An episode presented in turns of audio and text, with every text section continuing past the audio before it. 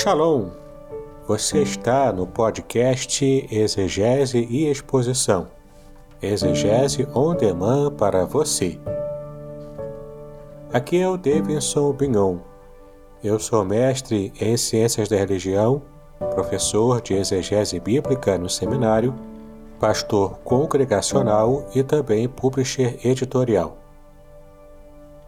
Eu ajudo pastores e líderes cristãos a fazer estudos bíblicos na igreja sem ter problemas com interpretações erradas. Então, se você está pensando em compreender a sua Bíblia com segurança, não deixe de assistir a mais episódios como este aqui. Muito bem, então assine o canal, acione o sininho, curta, comente e também compartilhe. Você poderá me dar uma força me ajudando a ampliar o alcance com os estudos bíblicos de qualidade na internet.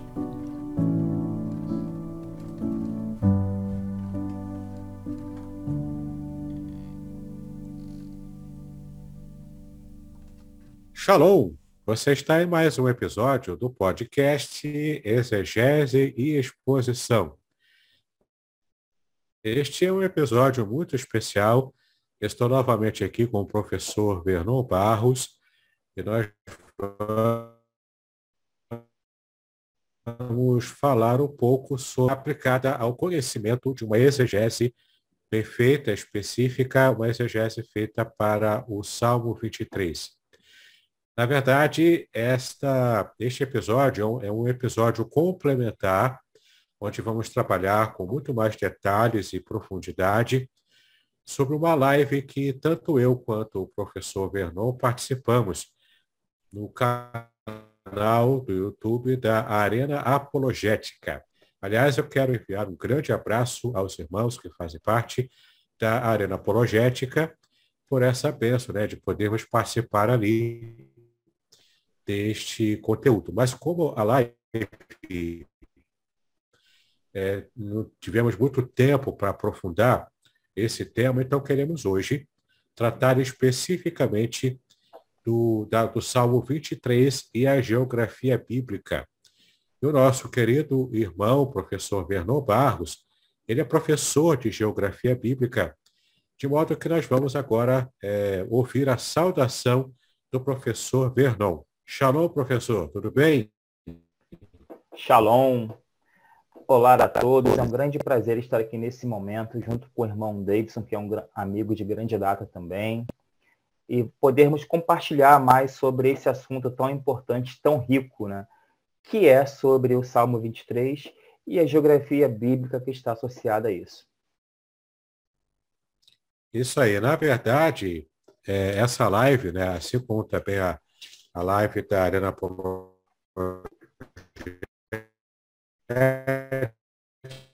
foi também para mostrar, estamos apresentando para o grande público, esse meu primeiro livro aqui, ó, é um livro baseado completamente no Salmo 23, Revelações Originais do Salmo 23. É o, livro, é o meu livro que eu lancei no final do ano passado e estamos comercializando, se você desejar. Final do nosso vídeo de hoje, o professor Vernon também tem um livro que ele publicou. E eu gostaria que ele apresentasse o livro dele também. Então, assim como o Davidson também tem um livro, né, que inclusive foi publicado, né, publicado não, né, foi editado pelo próprio pastor Davidson, um trabalho primoroso que eu gostei muito. É esse livro aqui, ó, Da Eternidade ao Mais Profundo dos Vales, a geografia que a Bíblia ensina, uma análise bíblico-geográfica das origens e do universo. Esse livro é, também está sendo comercializado né? Se você quiser adquirir, né? no final do vídeo terá o nosso contato para que você possa estar adquirindo esse vídeo, que com certeza será muito rico para a sua vida espiritual também. Podcast Exegese e Exposição. Exegese on demand para você.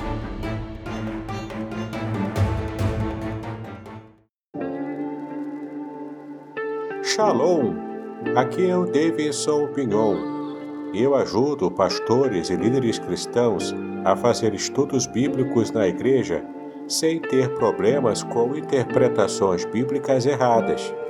Então, se você está pensando em compreender a sua Bíblia com segurança, não deixe de assistir a mais conteúdos como este aqui neste canal. Professor Bernon, nós já vamos começar então a tratar do nosso conteúdo. E eu vou apresentar para vocês aqui uma página do meu livro, para que a gente comece a falar sobre alguns aspectos do conhecimento geográfico que é importante que a gente ter para poder compreender adequadamente o conteúdo do Salmo 23. Muito bem, então o que nós estamos é, tentando perceber aqui é que o Salmo 23, para quem for ler o meu livro, ele vai, você vai perceber que o Salmo 23 tem duas imagens que aparecem ali. A primeira imagem é a imagem normal do pastor e das ovelhas, que é a mais conhecida, que vai do versículo 1 até o versículo 4. E a segunda imagem que aparece, que a gente não vai tratar aqui, é a imagem do rei anfitrião e do outro rei peregrino vassalo, que se, apre se apresenta ao anfitrião e é, portanto, cuidado por ele. O nosso foco aqui é com a primeira imagem que aparece, do versículo 1 até o versículo 4, que fala sobre o pastor e as ovelhas. As ovelhas do aprisco de Deus como pastor. E a gente vai tratar, então, aqui de alguns aspectos geográficos e práticos sobre o pastoreio no Israel da, da, da, nos tempos antigos. Né? Então, a gente vai ver aqui um pouco do clima, um pouco dos locais, o possível local que o, o pastor é, conduz as suas ovelhas, né, ou vários locais ali, naquela região, e principalmente é o que mais a gente vai é, é, usar o tempo aqui, que é para falarmos sobre esse lugar chamado o Vale da Sombra da Morte. Será que é um lugar real? Será que é apenas uma forma poética de, do rei Davi estar tratando sobre um assunto que tem mais símbolo do que propriamente um, um lugar real? A gente vai ver hoje aqui uma ideia que o professor Vernon tem de que possivelmente possa ser sim um lugar real. Eu já estou dando spoiler, né, o professor, sobre o que a gente vai tentar tratar aqui. Muito bem, eu vou compartilhar então aqui a tela com você para poder a gente perceber alguns detalhes interessantes sobre o, esse lugar chamado Vale da Sombra da Morte. E vamos começar então a tratar sobre esse material. Eu estou aqui com a página do meu livro aberta, o capítulo 4, que, cujo título é Como o pastor não temo o mal, que trata justamente do versículo 4. E vamos então ler aqui alguns aspectos para que a gente possa entender é, um pouco mais sobre esse vale da sombra da morte, tá bom? Aqui no livro você vai ter acesso a, a, ao versículo, né, com essa tradução interlinear, e de, é, de versículo por versículo, né? você vai ter acesso a isso. Então, eu vou adiantar um pouco, que o que nos interessa é essa parte aqui. Ó. Esse subtítulo do capítulo 4 do meu livro, Escuridão assustadora como a morte. E é nesse aspecto que a gente vai começar a tratar aqui. No trajeto escolhido pelo pastor para as suas ovelhas, às vezes, há regiões obrigatórias a percorrer que assustam o rebanho. A expressão Peguei Salmavet, por vale de escuridão profunda, ilustra essa possibilidade. Então, essa expressão Peguei Salmavet, ela, ela deve ser traduzida literalmente como por vale de escuridão profunda. E vamos ver aqui um pouco do detalhe por que, que é escuridão profunda e não morte, como é, geralmente nós vemos em nossas traduções em língua portuguesa. Alguns linguistas discutem que o termo hebraico Samavet, de escuridão profunda, está relacionado com a palavra Kadiat Selem, que significa profunda escuridão. A língua acádia, também conhecida como acádio, acadiano ou assiro-babilônio, é o idioma mais antigo que possui testemunho de registros escritos, ou seja, textos cuneiformes, ou seja, em forma de cunha, porque de fato eram cunhas né, que eram usadas para poder ir é, formando ali um texto em baixo relevo, como nessa imagem que você vê aqui. Né? Era um idioma muito comum, era um, um idioma mais antigo né, que existe, e que se tem notícia, pelo menos. Então, provavelmente, o acádio deu origem a essa expressão, essa palavra é, né, para poder é, formar então a palavra salmavit em hebraico. Essa é uma teoria. Parece que é, como a gente está vendo aqui, ó, essa parece ser a opinião do Dr. Edson de Faria Francisco, grande hebraísta brasileiro, conforme ele anotou exaustivamente na sua sessão de dificuldades bíblicas, né, no seu livro do Antigo Testamento Interlinear, hebraico-português, volume 4, que trata dos escritos, né, onde se encontram os salmos. Muito bem. Mas outros especialistas dizem que Salmavet vem da aglutinação de duas palavras hebraicas, Ketzel, sombra, e Mavet, que é morte, justificando a conhecida tradução sombra da morte. Aqui é uma segunda teoria para essa tradução. A versão grega dos 70, conhecida como Septuaginta, traduziu da seguinte maneira: Skias Tanatu, em grego, né, Skias Tanatu, que significa literalmente sombra da morte, como de fato influenciou as traduções em língua portuguesa. Então, levando em conta a antiquíssima tradução da Septuaginta, é possível que esse seja um indicativo de que a ideia da morte esteja estava realmente presente na mente de Davi quando compôs o versículo. Tá bom? Então, essa aqui também é uma forma da gente entender que a ideia da morte estava presente provavelmente na mente de Davi. Mas, apesar disso, o que está no texto original em hebraico não é literalmente sombra da morte, mas sombra de escuridão profunda. E isso é importante você se lembrar com o que o professor Vernon vai falar mais à frente sobre a sua provável compreensão de qual seja esse lugar chamado de Vale da Escuridão Profunda. Bom, mas isso não quer dizer que a composição da palavra de Salmavitz, de escuridão profunda, tenha de ser necessariamente esta da última opção, ou seja, a da continuação das duas palavras hebraicas. A tradução da Septuaginta pode indicar apenas que a ideia da morte estava presente sim na mente do salmista. Tratando ainda do termo hebraico, observe o seguinte. Esse termo aparece cerca de 20 vezes no Antigo Testamento. Obviamente, ele denota uma intenção, uma intensa escuridão que representa perigo extremo para a ovelha. Você tem algumas passagens aqui que você pode depois olhar com calma.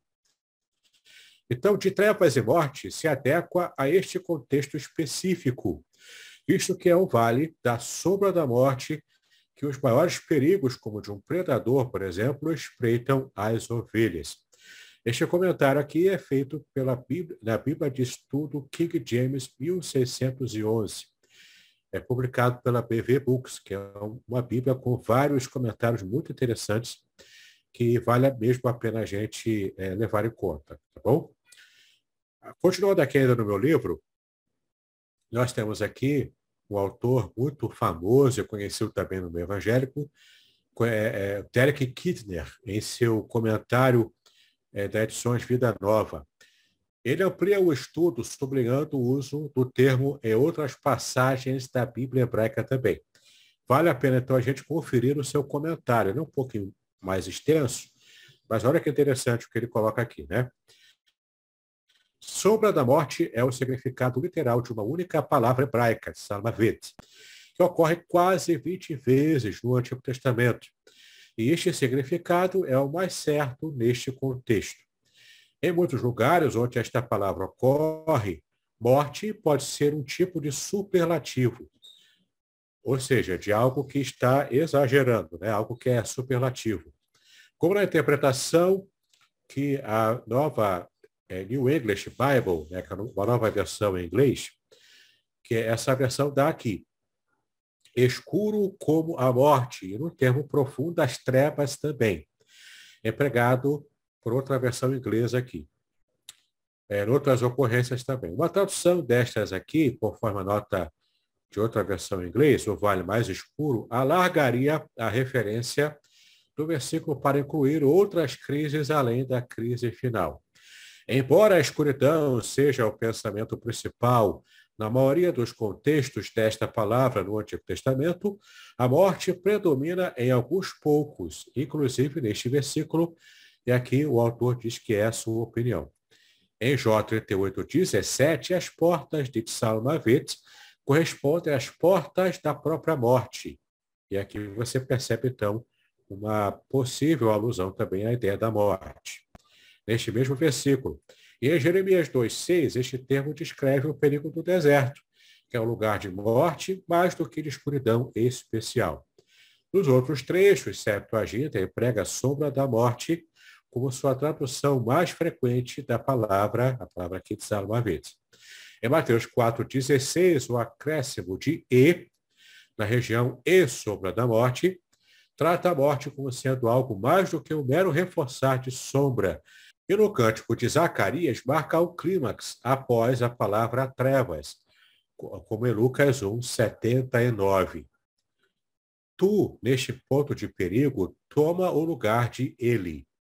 O trato de pessoa para pessoa, pois o pastor já não está adiantado para guiar, mas ao lado, para escoltar as ovelhas que andam, né, segundo no seu caminhar. Em tempos de necessidades, o companheirismo é bom. E ele está armado. A vara, um cacete carregado à cintura e o cajado para ajudar a caminhar e para recolher o rebanho. Essas eram a arma e o implemento do pastor. Aquele, aquela para defesa, conforme 1 Samuel 17, 35, e este para o controle, sendo que a disciplina é segurança. Deixando de lado esta metáfora, somente o Senhor pode guiar o homem através da morte. Todos os demais guias voltam para trás e o viajante tem que prosseguir sozinho. Veja que interessante, então, essa, esse comentário de Derek Kidner, né? o comentário dos Salmos, de 1 a 72, é, dos livros 1 e 2 dos Salmos, né? é, publicado por Vida Nova. Só para a gente fechar aqui o último parágrafo dessa leitura.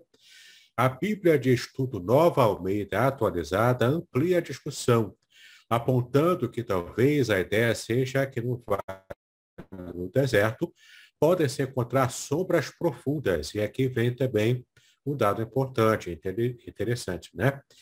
E não se pode ter certeza sobre quem, sejam bandidos ou o que sejam animais ou inundações, que podem se esconder nesses vãos, né, desse vale profundo, de escuridão profunda. Assim, a ovelha de Yahweh não precisa temer o trajeto escuro, escuro e perigoso, pois ela se sente segura e amparada pelo seu pastor. Eu recomendo que você possa conhecer e adquirir a Bíblia de Estudo da Nova Almeida Atualizada. Ela tem artigos muito bons é, a nível, é, em nível acadêmico mesmo, né? Então, realmente, eu recomendo que você possa conhecer esse material, tá?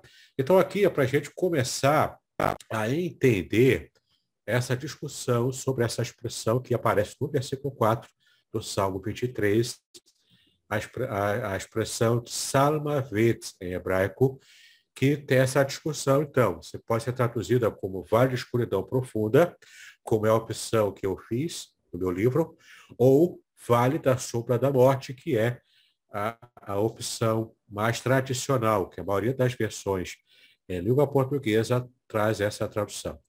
Gostaria agora de ouvir o professor Vernon para que ele possa falar um pouco sobre é, esse assunto, sobre esse vale da sombra da morte ele pode, inclusive, se quiser, compartilhar tela para que ele possa ilustrar o que ele vai falar agora.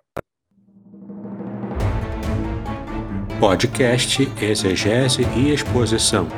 Exegese on demand para você.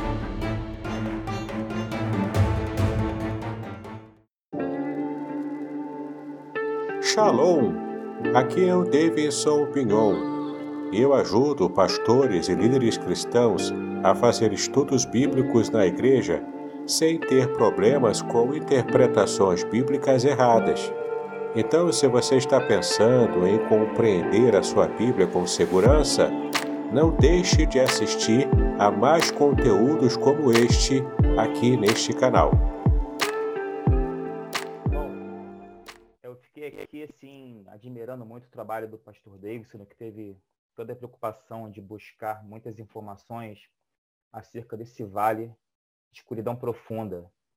E eu antigamente não tinha essa ideia, né, de que esse vale, conhecido como da sombra da morte, fosse um vale digamos, mais geográfico, porque um vale profundo é justamente isso, um vale escuro que pode abrigar vários perigos. Né? Eu não tinha essa ideia.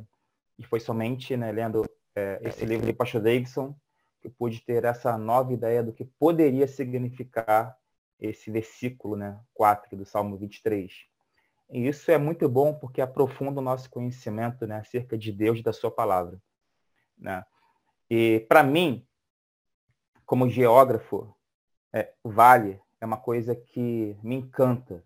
Muitas pessoas têm uma, digamos, é, uma opinião muito, não digo errada, mas é uma opinião que eu vejo equivocada quando as pessoas falam de vale, porque associam geralmente ao Vale da Sombra da Morte. Mas geralmente um vale é para ser uma coisa bela, uma coisa linda, maravilhosa, cheia de vida, né? porque é justamente por onde corre o leito de um rio. E rio é sinônimo de vida. Então, em outras palavras, vale também é sinônimo de vida. Apesar de que naquela região, por ser uma região desértica, é, os rios não estão ah, em todo o tempo correndo por esses vales.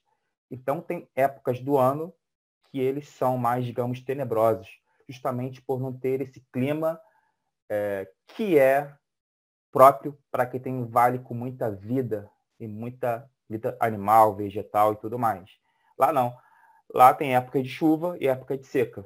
As épocas de seca são muito mais, digamos, são maiores do que as épocas de chuva, o que causa é, a própria aparência, a paisagem daquela época, daquela época, não, desculpa. O que faz com que a paisagem daquela região seja uma paisagem árida, inóspita, é, um deserto em si mesmo. Aqui nós temos é, uma tela do Google Earth, uma tela atual, né, que mostra os países atuais dessa região, como Israel e Jordânia. E vamos aqui fazer uma pequena viagem por alguns lugares selecionados, tá?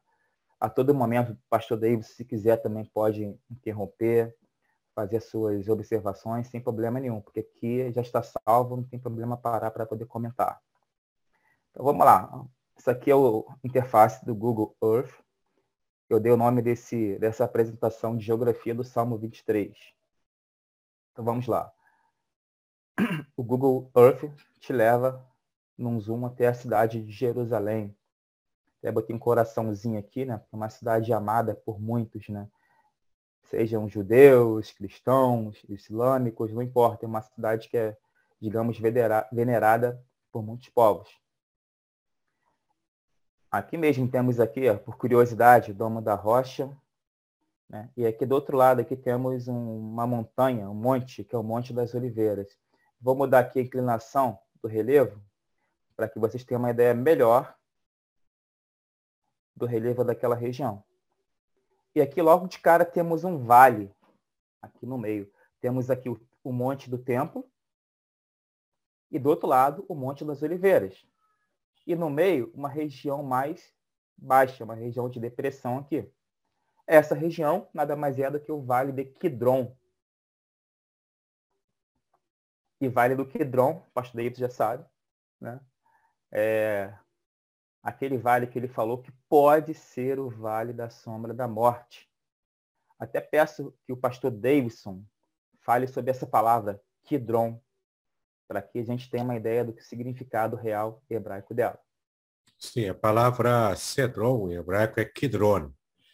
E eu até separei aqui uma outra tela, eu vou compartilhar também, depois o professor Vernon volta com o Google Earth, para que a gente possa ver é, algumas informações interessantes sobre o, o, Vale do Kidron, né? o Vale do Cedron. Já estou compartilhando aqui, já estou saindo aqui desse meu livro. Eu estou aqui com, aliás, eu vou abrir aqui. Aqui eu estou aqui com o dicionário hebraico-português do Luiz Alonso Choquel, né, que é bastante respeitado, conhecido na língua portuguesa. Aqui, se você tem alguma noção de hebraico, você vai ver que é o nome Kidron, em hebraico, que é, é, é de verdade o, o Vale de Cedron, né, em português. Ele sempre é, é, é ele sempre aparece com o nome Nahal, em hebraico, que é, é o nome, a palavra para o Wadi, que depois o, o nosso professor vai explicar o que é um Wadi, ou Vadis, né? Ele vai explicar isso aqui também. Só tem uma exceção, é que Kidron não aparece como Nahal, mas aparece aqui como é, Shadmut, que são os campos de, do Cedron, né, que aparece aqui em 2 Reis 23, versículo 4. Então, o Kidron, ou Cedron, está sempre associado à torrente do Cedron. E tem vários versículos aqui para poder comprovar essa associação. Trata-se do Adi City Maria, que, que corre em direção ao sul entre Jerusalém e também o Monte das Oliveiras, como o professor é, Vernon nos ensinou aqui. Eu estou aqui agora com outro dicionário, um dicionário internacional de teologia do Antigo Testamento, que nos vai, é, vai nos dar uma compreensão um pouco melhor do que é o Adi que é a palavra Nahal, né, em hebraico, que é a raiz como é, Nahal mesmo, né, que é o Adi ou torrente. E também pode ser classificado como palmeira, mas aqui, é, nos contextos que a gente está analisando, o Adi ele faz referência à torrente. Né, é, Nahal é, é, na verdade, um Adi ou uma torrente. Segundo o dicionário, então, Nahal como o Adi, torrente, vale de torrente, rio, poço de mina, este substantivo geralmente se refere ao leito seco de rio ou à ravina, que na estação das chuvas torna-se uma torrente caudalosa, como também a torrente resultante. O garítico, que é uma outra língua tão antiga quanto o acadiano, né? Então, o, o garítico e o acadiano narlo têm o mesmo significado. A palavra também pode indicar um ribeiro ou rio perene. A ocorrência da palavra em Jó 28.4 é aparentemente um rapax no sentido, é, desse sentido de, de um litro de um rio, né, de uma torrente. Rapax é uma expressão latina técnica da teologia que é conhecida como rapax legomenon, que é uma, uma expressão que aparece uma única vez em toda a Bíblia. Então, aqui ele está dizendo que nesse contexto, a palavra Nahal, como aparece aqui, é de fato um rapax legômeno, tá bom? Nesse texto de Jó.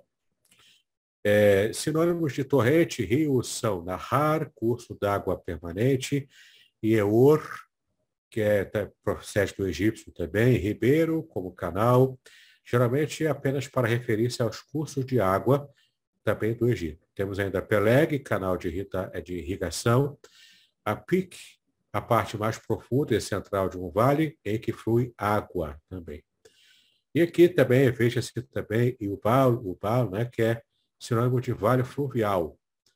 Muito bem. Então, nós temos aqui várias ocorrências que você pode ver com calma depois, se você tiver o dicionário internacional de teologia do Antigo Testamento. Tem muitas informações interessantes sobre esse, a palavra narrar, né, com esse sentido de o AD, que o professor Vernon já vai dar as informações geográficas sobre o que significa isso. Mas eu quero chamar a atenção para esse trecho final aqui desse, desse verbete no dicionário. Né? O Vale do Cedron, é, é, em hebraico Kidron, né? por muito tempo associado com sepulturas. Olha só, né? Ele, esse vale ele é associado com morte com sepulturas. Tem várias passagens aqui. E com terras impuras e contaminadas também. Então, é o vale que embora é, seja é, um ade, né, com torrentes de água, provavelmente quando ele não tem essas águas correndo sobre ele, né, em alguma estação específica, ele é associado à impureza, à contaminação e principalmente à morte. Esse também é um dado interessante que nos faz entender é, o porquê né, de ter essas duas vertentes de interpretação para tradução. Ali foram as águas vivificantes também, Ezequiel 47, e aqui já é o inverso da morte, né? mas será também no Vale do Cedron. E aqui, ó, no versículo 9, o dual representa ou uma fonte, uma forte correnteza ou o, o bem eclítico do ugarítico também, que aqui é uma, uma, uma informação mais técnica tirada do ugarítico. Mas é interessante a gente pensar aqui no dual, porque na, na gramática hebraica existe, é, na questão do número, né, o singular, o plural e o dual. O singular é justamente o nosso, a, a nossa ideia do singular, né? de um substantivo no singular. O plural, mais de um. E o dual é quando vem em pares. Então, orelhas, né, é, olhos, é? quando vem em pares, mãos, pés, quando vem em pares, aparece, então, esse aspecto dual do substantivo. Tá bom? Muito bem. Professor Vernon, agora você pode voltar a compartilhar o Google Earth e nos deu uma informação sobre o que são os WADs, para que a gente possa entender perfeitamente por que, que o Vale do Cedron, é, o hebraico Kidron, né, se encaixa nisso. Aliás, a palavra Kidron significa escuro, tá bom? Em hebraico. Demos essa volta toda para poder chegar a essa informação. Kidron, em hebraico, significa escuro. Bom, aqui nós vemos esse vale tão curioso que é o vale do rio Cedron, ou Kidron, que significa escuro. Vamos falar mais sobre isso mais à frente, mas como o pastor Davis pediu, vamos agora falar um pouco sobre o que significa o Ad. Então, tem dois termos importantes que devemos entender. Um termo é oásis, que é uma área isolada de vegetação em um deserto, tipicamente vizinho a uma nascente de água doce. São os tradicionais, né, que nós vemos em filmes, é, um lago geralmente rodeado por muita areia. E também temos o, o Ad, que como o pastor já leu, é um leito seco de um rio no qual as águas correm apenas na estação das chuvas. Então, esse ribeiro de Quidron, esse vale de Quidron, como o próprio Google Earth está mostrando para a gente, é um vale encaixado né, aqui no mapa, na Terra. Vou colocar aqui para vocês mais informações na tela sobre esse Nahal Kidron. Vou, compartilhar algumas fotos para que você tenha ideia de como que é aquela área em volta do Nahal Kidron e não apenas perto de Jerusalém. Jerusalém está numa posição mais alta no relevo, é, numa cadeia de montanhas, tem um clima muito mais úmido do que é, nas imediações do Mar Morto, onde o clima é muito mais seco. E o Kidron nasce nos arredores de Jerusalém e corre para o leste em direção ao Mar Morto. Então aqui já dá para ter uma ideia, né, por que, que o mar é chamado de morto também? Porque ele é rodeado de desertos. Como vemos, são desertos e não são desertos de areia, aqueles tradicionais que nós vemos, como, por exemplo, o deserto do Saara. Na verdade, existem vários tipos de desertos. Também temos desertos gelados, de gelo, é, desertos quentes, como o do Saara. E esse que é muito mais pedregoso que está na tela. Vamos ver mais fotos. Aqui, ó dá para ver um vale por onde, hipoteticamente, esse rio Ribeiro de Quidron poderia estar correndo. Mas por ser uma época seca, não é o que ocorre. Aqui já é uma cachoeira, nesse mesmo vale. Olha que bonito. Agora você imagina é um lugar que é seco, inóspito, sem vida. Quando a água chega, ela muda completamente a paisagem. E não é à toa que esse rio Kidron também foi alvo de uma profecia que vamos falar também daqui a pouco, que muda completamente a paisagem do mar, inclusive vai mudar o Mar Morto em um mar cheio de vida. Aqui já temos uma outra foto. Com certeza temos uma revegetação nas imediações, parece que é mais próximo ali de Jerusalém, que dá para ver aqui uma região de mais casas na canto superior esquerdo. Olha ele aí. Suas águas, não dá para saber se são poluídas ou não, mas dá para ver que tem uma sujeira aqui. Partes azuis. Ou seja, desde os tempos bíblicos, esse rio continua sendo é, poluído. Incrível. O ser humano consegue acabar com a natureza divina que Deus criou. Sem precedentes. Aí, essa é uma nova foto da Ana Halkidron, mas nas imediações de Jerusalém. Totalmente urbanizado e muitas vezes com a urbanização, leitos de rios somem, porque se passa com asfalto por cima, pontes. A urbanização geralmente é, rouba o leito do rio para que tenha mais espaço para casas e outros atributos urbanos. Mas, enfim, este é o Nahal Kidron com algumas de suas imagens. Então, olha só, aqui temos o deserto da Judéia, que é o deserto que o, o rio Kidron atravessa até chegar aqui no Mar Morto.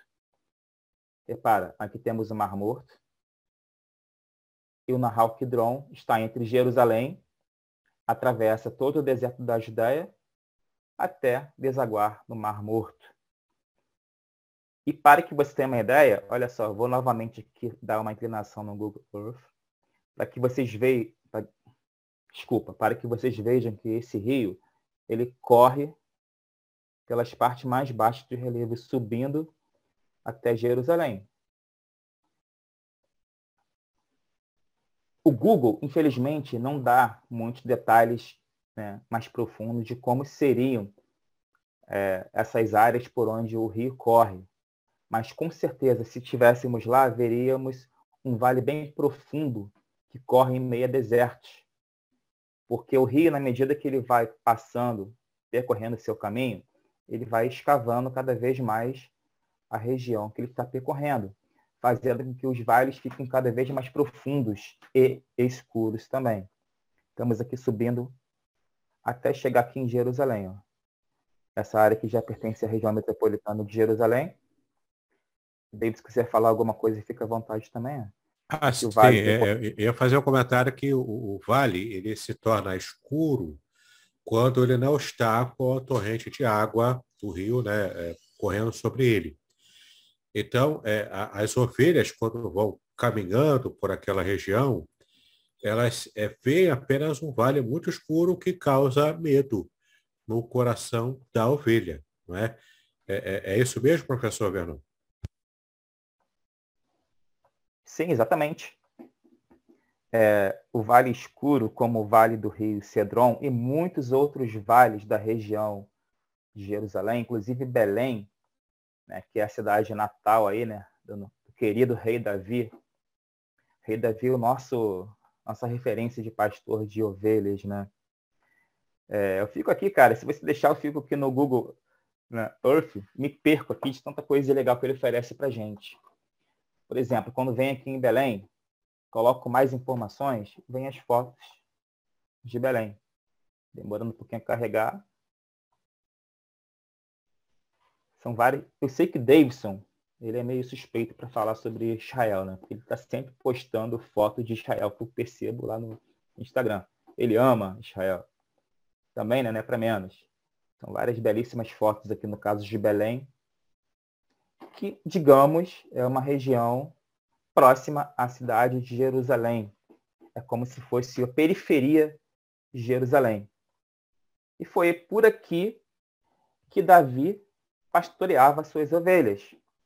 Repare uma coisa muito importante aqui na área em redor de Jerusalém de Belém, é a proximidade com o deserto da Judéia. E mesmo aqui em Belém, né, apesar de ser uma região um pouco mais úmida, é notório que é uma região ainda que carece né, digamos, de umidade. Por quê? Porque são áreas bem inóspitas, áreas que hoje em dia nós temos a água que é levada para essas áreas, né, via urbanização. Mas antigamente, aquilo que nós estamos vendo verde hoje aqui, poderia não ser o caso de dois mil anos atrás. Como aqui, por exemplo, ó, essa região, vocês podem ver que é uma região totalmente árida, inóspita. E do ladinho aqui, temos áreas verdes. Por que isso?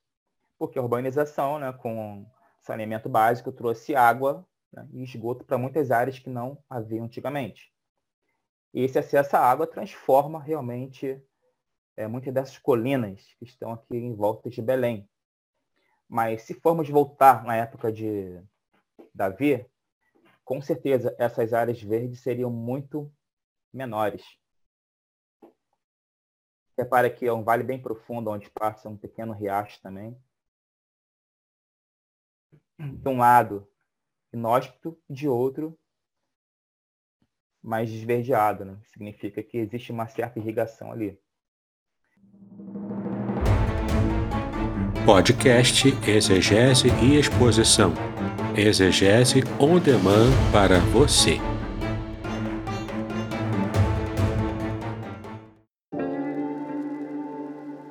Shalom! Aqui é o Davidson Pignon. Eu ajudo pastores e líderes cristãos a fazer estudos bíblicos na igreja sem ter problemas com interpretações bíblicas erradas. Então, se você está pensando em compreender a sua Bíblia com segurança, não deixe de assistir a mais conteúdos como este aqui neste canal. Quer comentar alguma coisa, Davidson, em relação aqui a Belém? Não, estou é, é satisfeito. É só para a gente entender que, como Davi, por exemplo, era é, natural de Belém, não é? pode ser que ele estivesse guiando seus rebanhos por essas regiões que você acabou de mostrar. É possível, né? É extremamente possível, sim. Né? Já que, por exemplo, ele nasceu em Belém, provavelmente cresceu em Belém com sua família. Né? Inclusive, né, tem aqui uns versículos para até poder ilustrar esse pastoreio né, por Davi. Por exemplo, em 1 Samuel 17,15, fala: Davi, porém, ia e voltava de Saul para apacentar as ovelhas de seu pai em Belém.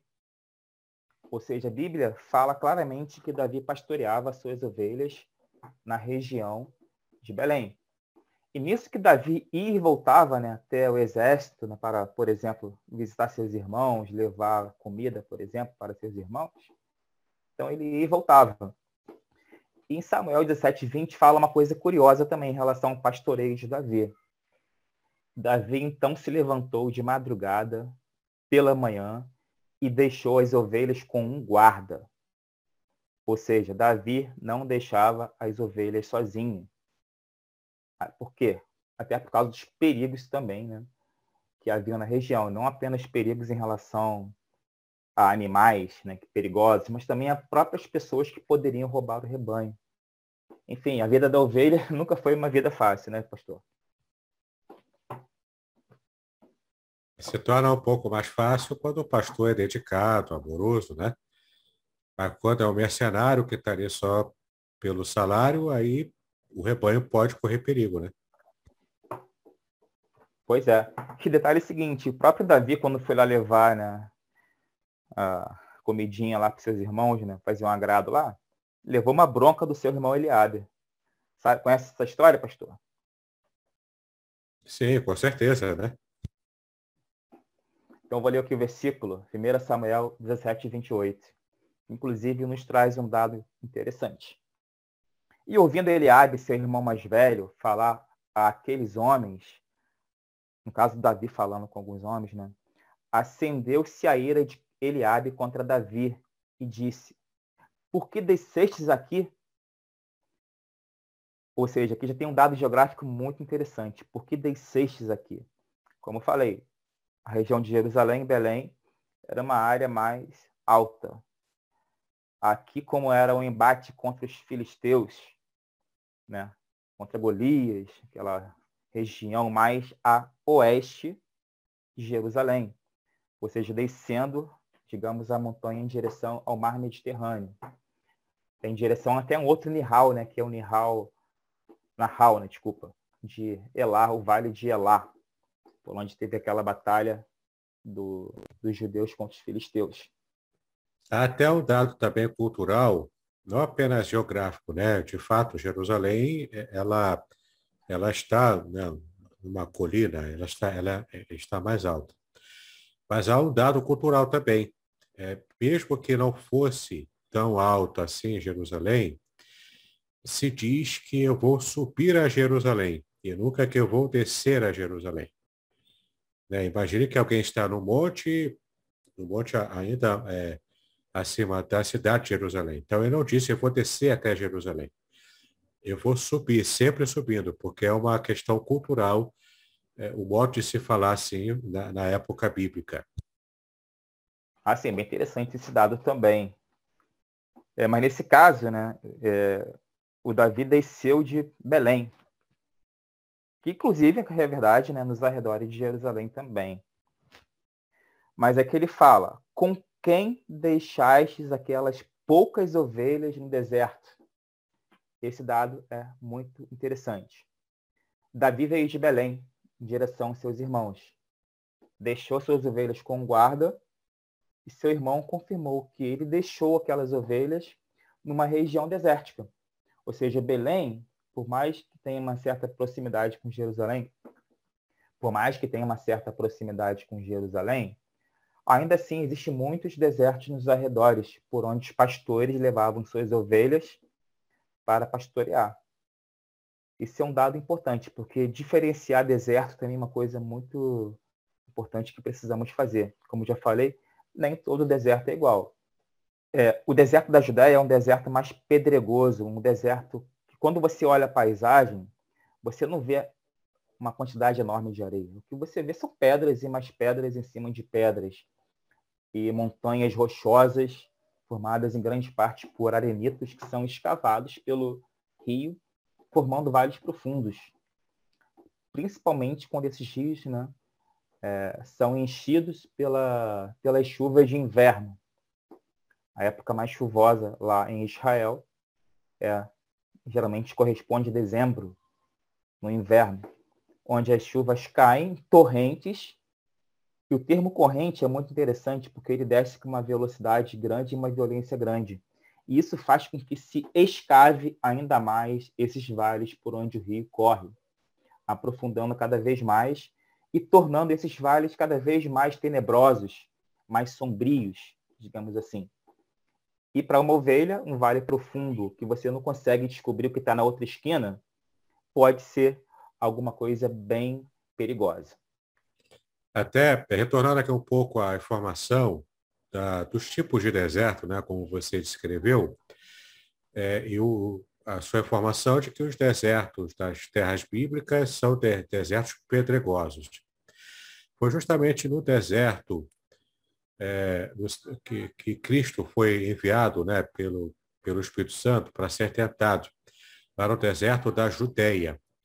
E, de fato, a primeira tentação que o diabo fez para Cristo foi que ele pudesse transformar as pedras em pães. Porque, como o deserto ele tem essa característica de ser pedregoso, o que não faltava ali era pedra, eh, tinha em abundância. Então, de fato, quando o diabo fala, olha, você pode transformar pedras em pães, ou seja, você não precisa passar fome, porque pode ter aqui fartura de pães caso você transforme esse monte de pedras aqui nesse elemento, o pão, não é? Estou compartilhando aí agora com vocês uma foto do, do deserto da Judéia, para onde Cristo foi levado. Repara a quantidade enorme de pedras. Consegue observar, pastor? Sim, dá para perceber várias pedras, né? vários tamanhos. E o próprio a própria rocha ali, né, que a pessoa pode escalar, é pedra, né? Não é areia, é pedra. É, no de caso, fato. são pedras que são chamadas também de arenitos. Sim. porque eles foram depois, são pedras é, de rocha sedimentar, que são formadas ao longo do tempo geológico, né? E são formadas é, por sobreposição, uma camada em cima de outra. Se você reparar, você consegue ver bem isso aqui. É, dá para ver o desenho das camadas ali. Nesse caso, no deserto da Judéia não corre nenhum rio, né? Não tem o Wadi ali. Também corre sim, aí? Existe, sim, existem vários é, Wadis que correm pelo deserto da Judéia. E são eles os responsáveis, por exemplo, de aprofundar esses vales. É, o próprio Cedron, o Kidron, ele corre, sai de Jerusalém aqui. Cadê Jerusalém aqui? Ele desce em direção ao mar morto, passando no meio do deserto da Judéia. Ah, sim. Um outro exemplo, aqui mais embaixo, é Enged. Engedi, né? Isso, é Engedi. Que é também um outro narral, né? Aqui vou, vou clicar em mais sim. informações. Olha que bonito, pastor. Linda. Uma cachoeira, né? Olha que coisa linda. Cachoeira. Vou voltar aqui para as pessoas poderem sim. ver com mais detalhes. Repara aí, as, repara que a cachoeira está descendo em camadas de rochas. Camadas de rocha, parece até uma escada escavada na rocha, né? Mas não é, é natural isso. Exatamente, é natural. Bacana. Inclusive, nesse lugar, em Jed, tem um parque nacional, um parque natural lá que as pessoas podem visitar, que é muito bonito. Olha só isso. Lindo, né? Nem parece deserto. Olha, olha a vegetação. Pássaros ali. Isso aqui é no Parque Natural, tá? Sim. É uma área que foi, digamos, em torno desse rio, desse oásis, né? Que podemos chamar de oásis também, porque a água propiciou essa vegetação aí nesse local. Mas Isso é natural, for... né? Não é artificial, não. Foi criado porque Israel desenvolveu essa tecnologia de fazer florescer no deserto. Mas Sim. ali é tecnologia humana. Nesse caso aí é natural. É natural, mas também tem toque humano, porque eles é. aproveitaram a água do Wadi, do, do Enged. Para poder desviar poder... o curso né, do, do rio, algo assim. Exatamente. E fazia dali um lugar, um parque para que as pessoas pudessem visitar também. Bacana. Pô, que aves bonitas. Pavão, ah, é o pavão aí, ó. Lindo. Ou seja, tudo nesse parque natural. Muitas palmeiras. Sim. Olha essa imagem. Lindo, paradisíaco, hein? Pois é. É uma pena, né, que grande parte do ano não tem água suficiente para poder encher né, essa piscina natural. Isso é em, em, em, em Guedes, né? Isso, em Guedes. Muito bem. Bom, voltando aqui então. Porque essa parte do clima, é, infelizmente, né? Infelizmente não, né? Mas Israel, ao mesmo tempo que teve muita sorte, porque tem um rio ali que corre, o Rio Jordão, e ter partes altas que seguram as nuvens, provocando a chamada chuva orográfica na região de Belém, Jerusalém, as partes mais altas mas também tem muitos desertos. Isso é um dado importante que eu quero até comentar sobre o clima aqui da região com vocês. Então, em relação ao clima, é importante falar aqui uma, um versículo bíblico que está em Deuteronômio 11, versículos 10 a 12. Resume bem o clima da Terra Santa. E nada mais do que um versículo bíblico para poder explicar para nós sobre como que é o comportamento desse clima lá diz assim: porque a terra que passas, porque a terra que passas a possuir não é como a terra do Egito de onde saíste, em que semeavas a tua semente e a regavas com o teu pé, como a uma horta. Repara, está diferenciando a terra do Egito da terra de Israel. No Egito, não chovia praticamente nada. Então, tudo que eles semeavam era preciso ser regado com o pé com as águas do rio Nilo. Continuando o versículo. Mas a terra que passais a possuir é terra de montes e de vales, da chuva dos céus beberás as águas. Esse fator é muito importante. Como eu falei, aquela região mais montanhosa segura a chuva. Chuvas orográficas, elas tendem a é, acontecer devido à nuvem que vem do mar Mediterrâneo. Quando ela encontra uma montanha, ela é obrigada a subir. Nisso que a nuvem sobe, esfria as gotículas de água que tendem a cair em forma de chuva. E é por isso que aquela região mais alta de Jerusalém, do Vale Central ali de Israel, do Vale Central não, da região montanhosa central de Israel, é uma região que chove mais, como a própria Bíblia afirmou aqui. Da chuva dos céus beberás as águas, diferentemente do Egito, que lá não chovia praticamente nada. Toda fonte da água vinha do rio Nilo. Já em Israel não é bem assim. A chuva, essas chuvas, mesmo que sejam sazonais, ocorrendo principalmente no final do ano, é no inverno, eram chuvas regulares, sempre chove em Israel. Fato que não acontecia lá no Egito. E essas chuvas alimentam os rios que descem na forma de torrentes e chegam ó, tanto ao Mar Morto quanto ao Mar Mediterrâneo. Então, só para finalizar, terra que o Senhor teu Deus tem cuidado. Ou seja, vemos que Jerusalém, aquela região de Israel especial, que a Bíblia fala que aquela área é uma região especialmente cuidada por Deus. Os olhos do Senhor teu Deus estão sobre ela continuamente, desde o princípio até o fim do ano. Quem quiser conferir, Deuteronômio 11, 10 a 12. E outros dados interessantes também de clima da região também está em Jó 37,9. As tempestades violentas vêm do sul e o frio vem do norte. Aqui no Brasil, o frio vem do sul, né? Porque estamos no hemisfério sul. Então, quando chega uma frente fria, ela vem do sul. E já como Israel está no hemisfério norte, toda frente fria que chegar naquela área, ela com certeza virá do norte. E a Bíblia também registra isso como também em Provérbios, Provérbios 25, 23, fala o seguinte: O vento norte traz chuva, e a língua fingida, o rosto irado. Isso é só uma palhinha do que a Bíblia fala sobre o clima da região, que é muito interessante. Algum comentário, pastor? Sim, é bem interessante a gente perceber que o, o texto bíblico né, diz que era a terra que mana leite e mel. E às vezes a gente tem uma noção errada do que seria esse leite e mel, né?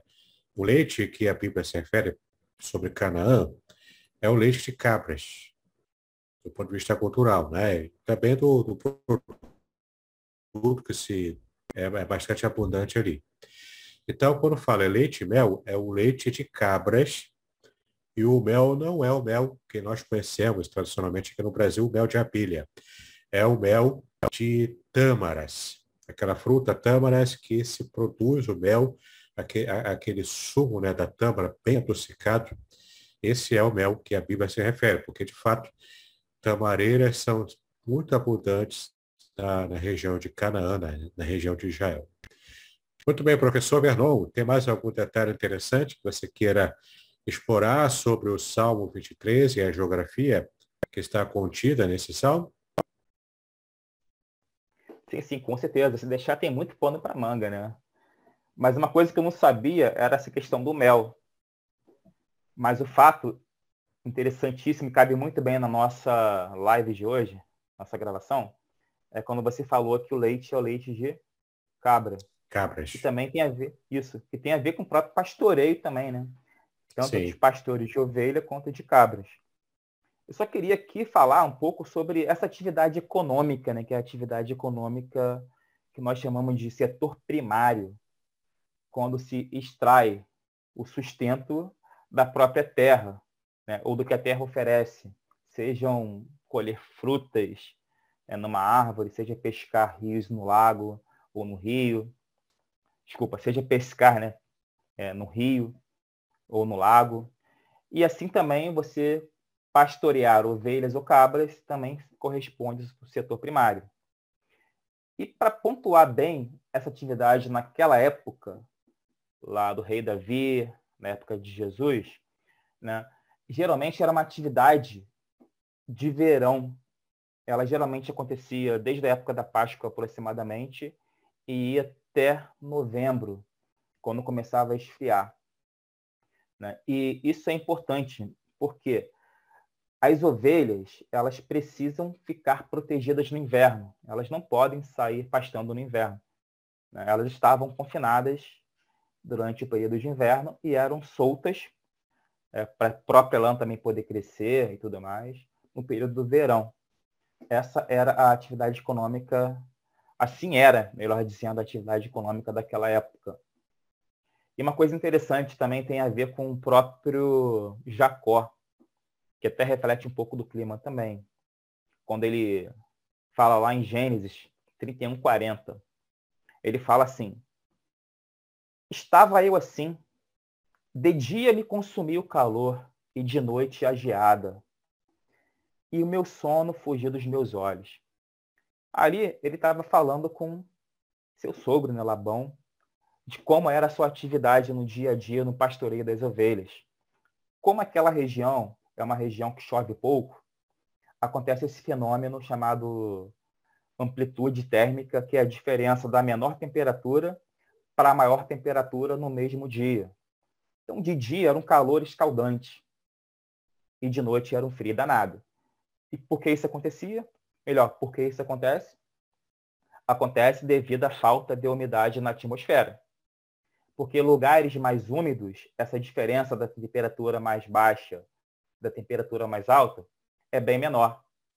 Agora, em lugares como Israel, nos arredores de Belém, por ser uma área muito seca, essa diferença da menor temperatura à noite para a maior temperatura durante o dia é muito alta.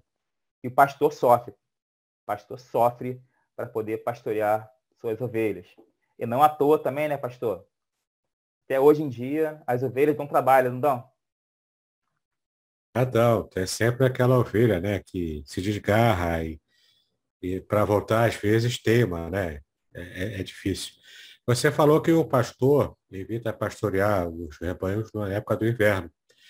E essa é uma questão interessante também, porque é, é uma das, um dos argumentos que nós temos de que, com certeza, o nascimento de Jesus não foi em dezembro.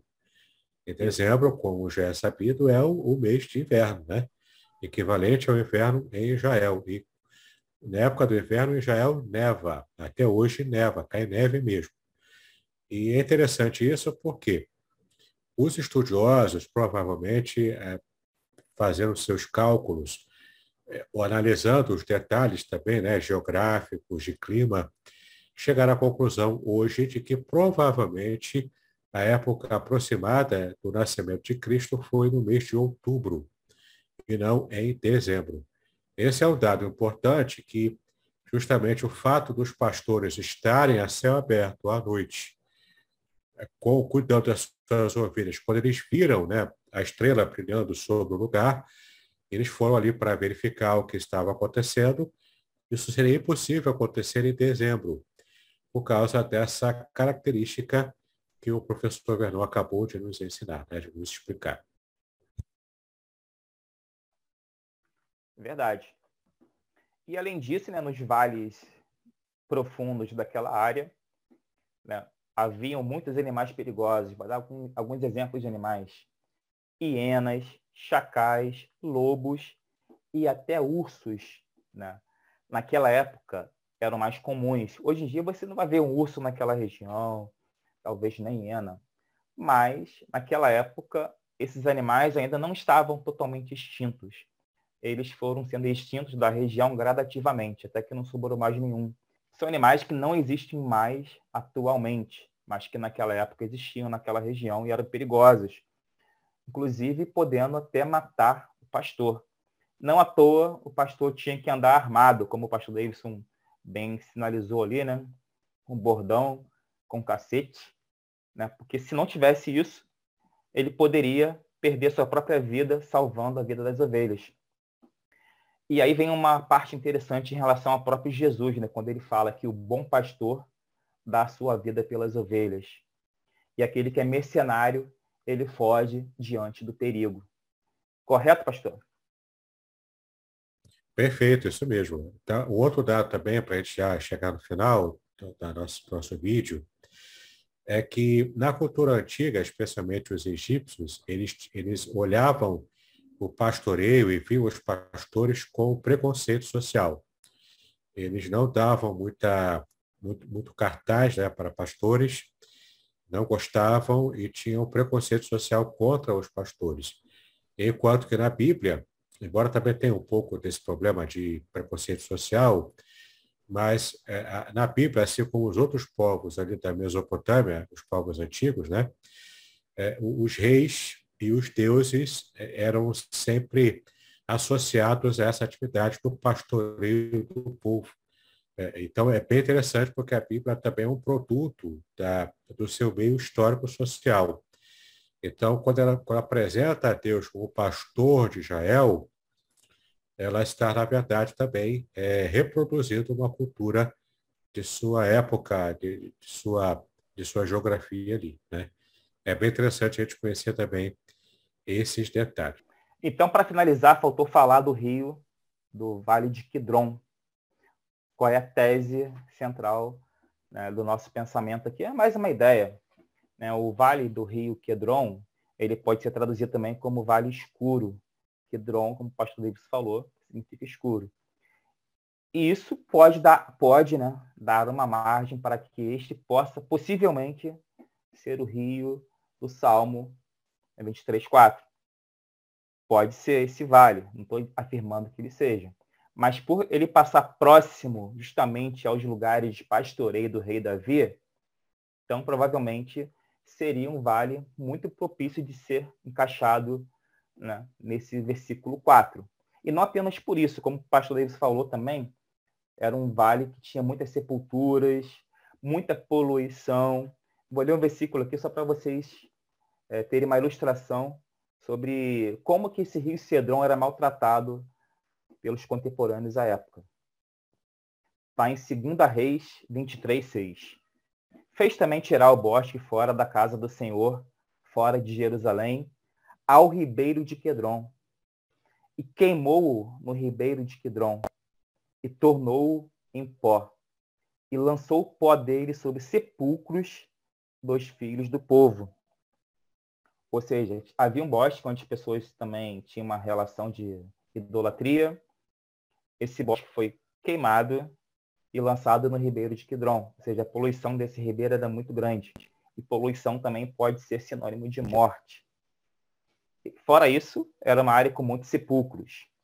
E uma outra passagem bíblica que fala sobre isso está em 2 Crônicas 29, 16. E entrando o sacerdote dentro da casa do Senhor para limpá-la, tiraram toda a imundícia que acharam no templo do Senhor, ao átrio da casa do Senhor, a qual tomaram os levitas para tirá-la fora ao ribeiro de Quidron. Ou seja, era muito comum tudo quanto era imundície ser jogada no ribeiro de Quidron. Então, rio poluído não pode ser um rio que a ovelha pode ir lá e se alimentar, matar sua sede. Né? Um rio poluído, ainda mais com, digamos, digo coliformes fecais da população que vive em volta, mas também com carne em decomposição que infiltrava pelo lençol freático e contaminava as águas. Isso também pode provocar doenças e morte. Então, quando Davi, se for o caso, pastoreava pelo ribeiro de Quidron, ele não poderia deixar suas ovelhas tomarem daquelas águas, pelo fato de serem muito poluídas. Fora isso, o vale ser escuro e poder abrigar também outros perigos. É, quando a gente estuda, né, faz uma exegese perfeita, considera os dados geográficos, históricos, culturais. Isso traz a, a, a, o texto bíblico com mais relevo, né? inclusive até considerando informações arqueológicas.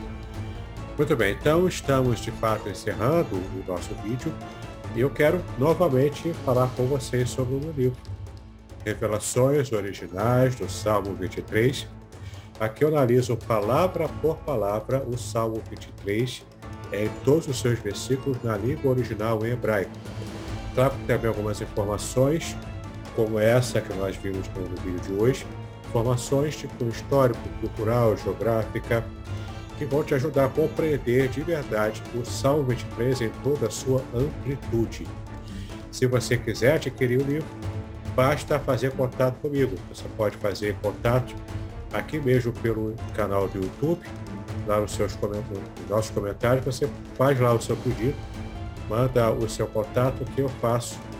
Eu mando para você então as informações para você adquirir e vai chegar à sua casa o livro Revelações Originais do Salmo 23. Professor Bernon, quem quiser adquirir o seu livro, como que pode fazer para adquirir? Pode falar com você também, né? Que você pode ser o mediador aí, né? Entre mim, quem quiser adquirir o livro. É, ou também pode entrar no site da Amazon e comprar a versão digital. Só chegar lá e pesquisar pelo meu nome, né? Vernon Barros, ou pelo nome do livro, Da Eternidade ao Mais Profundo dos Vales, a geografia que a Bíblia ensina.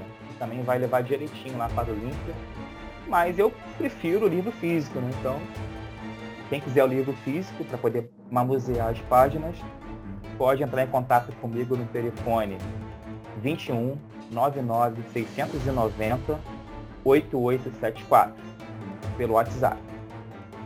Isso aí, é só enviar então o, a mensagem né, para, para o WhatsApp do professor Vernon. O meu WhatsApp também, para quem quiser fazer contato, é 021 998 585402. Muito bem, professor Vernon, suas considerações finais. E assim estamos já chegando ao final do nosso vídeo de hoje. Foi um prazer estar aqui fazendo essa, essa gravação e poder falar um pouco desse Salmo 23, que é um salmo muito maravilhoso, que traz muita riqueza ao nosso coração. Então, para mim é só dizer que é um prazer estar aqui e espero ter outras oportunidades de poder fazer mais para levar mais conhecimento aos nossos ouvintes. Amém. E também quero agradecer a sua atenção até agora. Dizer que para mim é uma grande alegria ter você nos acompanhando, nossos estudos, nossas mensagens. Continue aqui, compartilhe esse vídeo se você gostou, se trouxe certificação para sua vida e também nos ajude a divulgar, né, para que possamos crescer.